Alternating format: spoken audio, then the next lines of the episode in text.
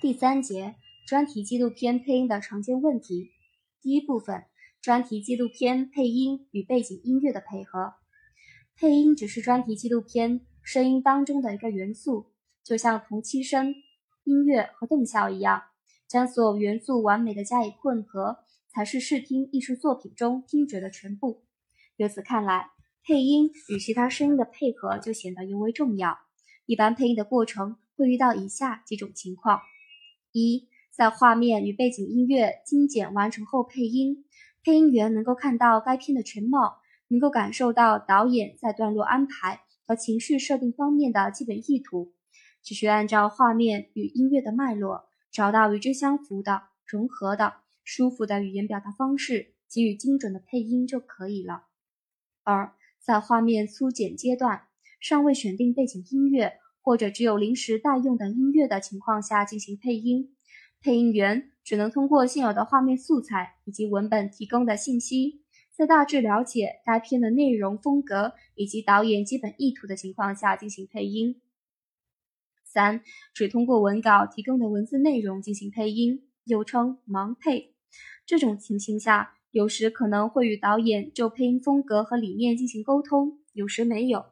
是在不具备任何视听素材作为依据的情况下进行配音。如果遇到第一种情况，配音员会非常精准地按照文稿、画面和音乐的感觉投出配音。如果遇到第二种情况，特别是第三种情况，听觉上没有任何依据可以依见，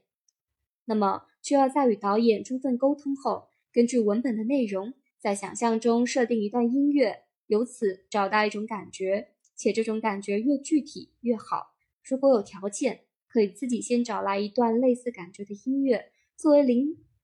作为临时代用的背景音乐。因为在专题纪录片配音时，有背景音乐做参考，可以帮助确定基本的调性和氛围，找到最佳的配音感觉。更重要的是，这样做有利于配音与音乐的融合，有利于精确地把握配音的整体调性。节奏氛围，比如在段落的起承转合处，配音与音乐的起伏快慢的配合，作为一种视听艺术。专题纪录片的配音一定要与其他声音元素相融合，与画面相融合，这样才能创造出一部完美的艺术作品。第二部分词量和语速，通常情况下，专题片和纪录片的平均语速在每分钟一百八十到二百一十字之间。比较舒服的语速在一百九十到两百字之间，当然也可能因题材的不同而有些许的区别。配音时一般有两种情况，它们各有利弊。一、先配音，有些导演会请配音员按最佳的语速，也就是最舒服的语速，把文稿配好音，然后再根据配音的长度裁剪画面，这样声音和画面配合的既精准又恰当，这是个很好的方式。但弊病就是配音前由于没有声音和画面，也就无法从画面和音乐中获得直观的信息，配音员不得不盲配，这就或多或少地影响了配音的鲜活度。二后配音，有些导演会根据自己的作品整体的理解和把握，按自己心里的节奏先制作出画面和音乐，然后再配音；也有些导演会让带配音员先配先试配。然后按待配出来的长度剪辑画面，合成音乐，最后配音。这两种方式都属于后配音，其好处是能够全面直观地感受到片子的全貌，使配音更鲜活，具有投入感。缺点是，一旦配音员与导演的心理节奏或待配员的语速不符，就常常会出现与画面脱节的现象。另外，如果是译制纪录片，还存在语种转换间语句长度的变化，这也会造成画面的脱节。为什么配音语速会与代配员的语速不符呢？通常，代配员是非专业配音员，他们只是按照自己平时说话的习惯语速念出稿子而已。而专业配音员配音时需要对语言进行修饰处理，所以代配员的语速经常会快于配音的正常语速。如果遇上述遇到上述与画面脱节的情况，也就是文稿词量超出每分钟一百八十到两百一十字的正常语速范围，该如何处理呢？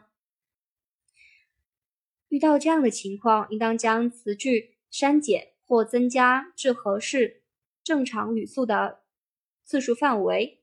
当文稿词量过大又不能调整的时候，配音员可以用点送法，将不必要的词间的词语的间隔缩短。或是将重要的词语点出，增加句子的口语化和流畅感，造成其实语速很快但听起来不快的错觉，以此缓解大词量对正常语速的影响。那如果是译制纪录片，翻译后的语句与长原原片的长度不一致，可以采用原声配音中段落或句子之间的空档，以早开始晚结束或晚开始早结束的方法，以调试。缓解词量和语速间的松紧度。这里提到的配音要诀是：专题纪录片配音要根据主题需要，以合理的语速配音。专题纪录片配音的语速还要考虑与画面节奏的配合。第三部分，语言感觉的准确。为专题纪录片配音，能否准确地抓住语言感觉很重要。下面就分情况况谈谈如何准确地抓住语言感觉。第一种，为译制纪录片配音的时候，因为音乐画面本身就已经带给我们一种整体的感受了，片中又有原文的配音，所以配音员借助原声，很容易直观的感受和了解将要配音的语言感觉。当然，由于配音员声音条件的差异，可能与原声从音色到音域，甚至语言风格上都不太一致，但语言感觉的大方向是明确的，只要符合叙事语言的意境和氛围。将自己对主题理解和一些主观色彩注入配音中也是允许的，不一定非要严格按照原声的语言感觉进行配音，原声配音只是听觉上的一个参考。第二种，为商业专题片配音的时候，先要将商业专题片先要对该商题专业商业专题片有所了解，配音时既要与主题呼应，又要符合商业诉求，还要完成导演对商业主题。专题片整体风格上的追求，所以常常要求语感把握精准。有时我会在看完完成片后，与导演仔细沟通，把所要表现的关键元素确定下来，将导演所需的语言方向和形式感觉，结合音乐和画面，做出语感形式的判断。第三种，不管配哪种专题纪录片，如果时间紧、任务重，就可以用类比的方法进行沟通。比如利用之前合作过的具有类似内容及风格的配音作品当做参照，在有参照作品的情况下，沟通起来更容易、更有效率，语感抓得更精准，起码不会偏离大致的方向。也可以在参照作品的语感基础上进行调整。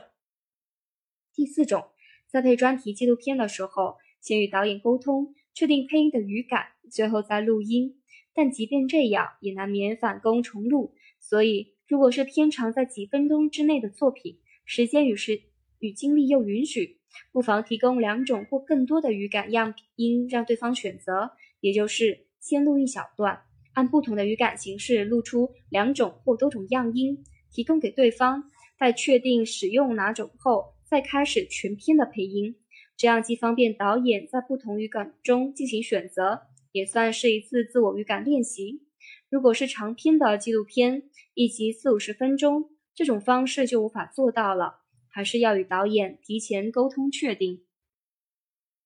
第四种，第四部分修改与补录，在修改在专题纪录配音在专题纪录片配音中，修改与补录是常见的事情，尤其是在长篇的配音中，修改文案或念错词语都是在所难免的。由于口误、念错词语。经片方审查后，将念错的词语在稿件中标红。配音员需在配音的原始声音文件中找到相应的位置进行修改和补录。为了求得听觉上与之前配音的统一和连贯，应尽量保留之前配音的原始声音文件，并在同一录音环境下进行补录。配音时要尽量的避免念错词语，补录的时候更要避免再次念错。最好能在补录后检查一遍，然后再提交给片方，这样补录修改就完成了。文案修改在专题纪录片配音中经常发生，有时是字词的改动，有时是段落结构的调整，有时全篇改动极大，甚至达到面目全非的地步。如果只是字词的改动，可在原始声音文件中找到相应的位置进行修改和补录。如果改动和调整的部分极大，恐怕就要考虑重录了。因为大段修补还不如一气呵成。犹如是间隔时间过长的补录，声音条件及录音环境还有感觉方面都会存在一定的差别。如果很难做到原声配音连贯统一，那就要考虑重新配音了。这里提到的配音要诀是：专题纪录片修改或补录时，应尽量在同一录音环境下进行，并注意与原来的声音衔接，包括语气、语速、起承转合等。这里留下的三道思考研讨题分别是：一、什么是视听艺术？为什么专题纪录片配音需要与音乐画面相融合？二、盲去配盲配时，是先要在想象中设定一段音乐有什么意义？三、专题纪录片配音修改补录时应注意什么？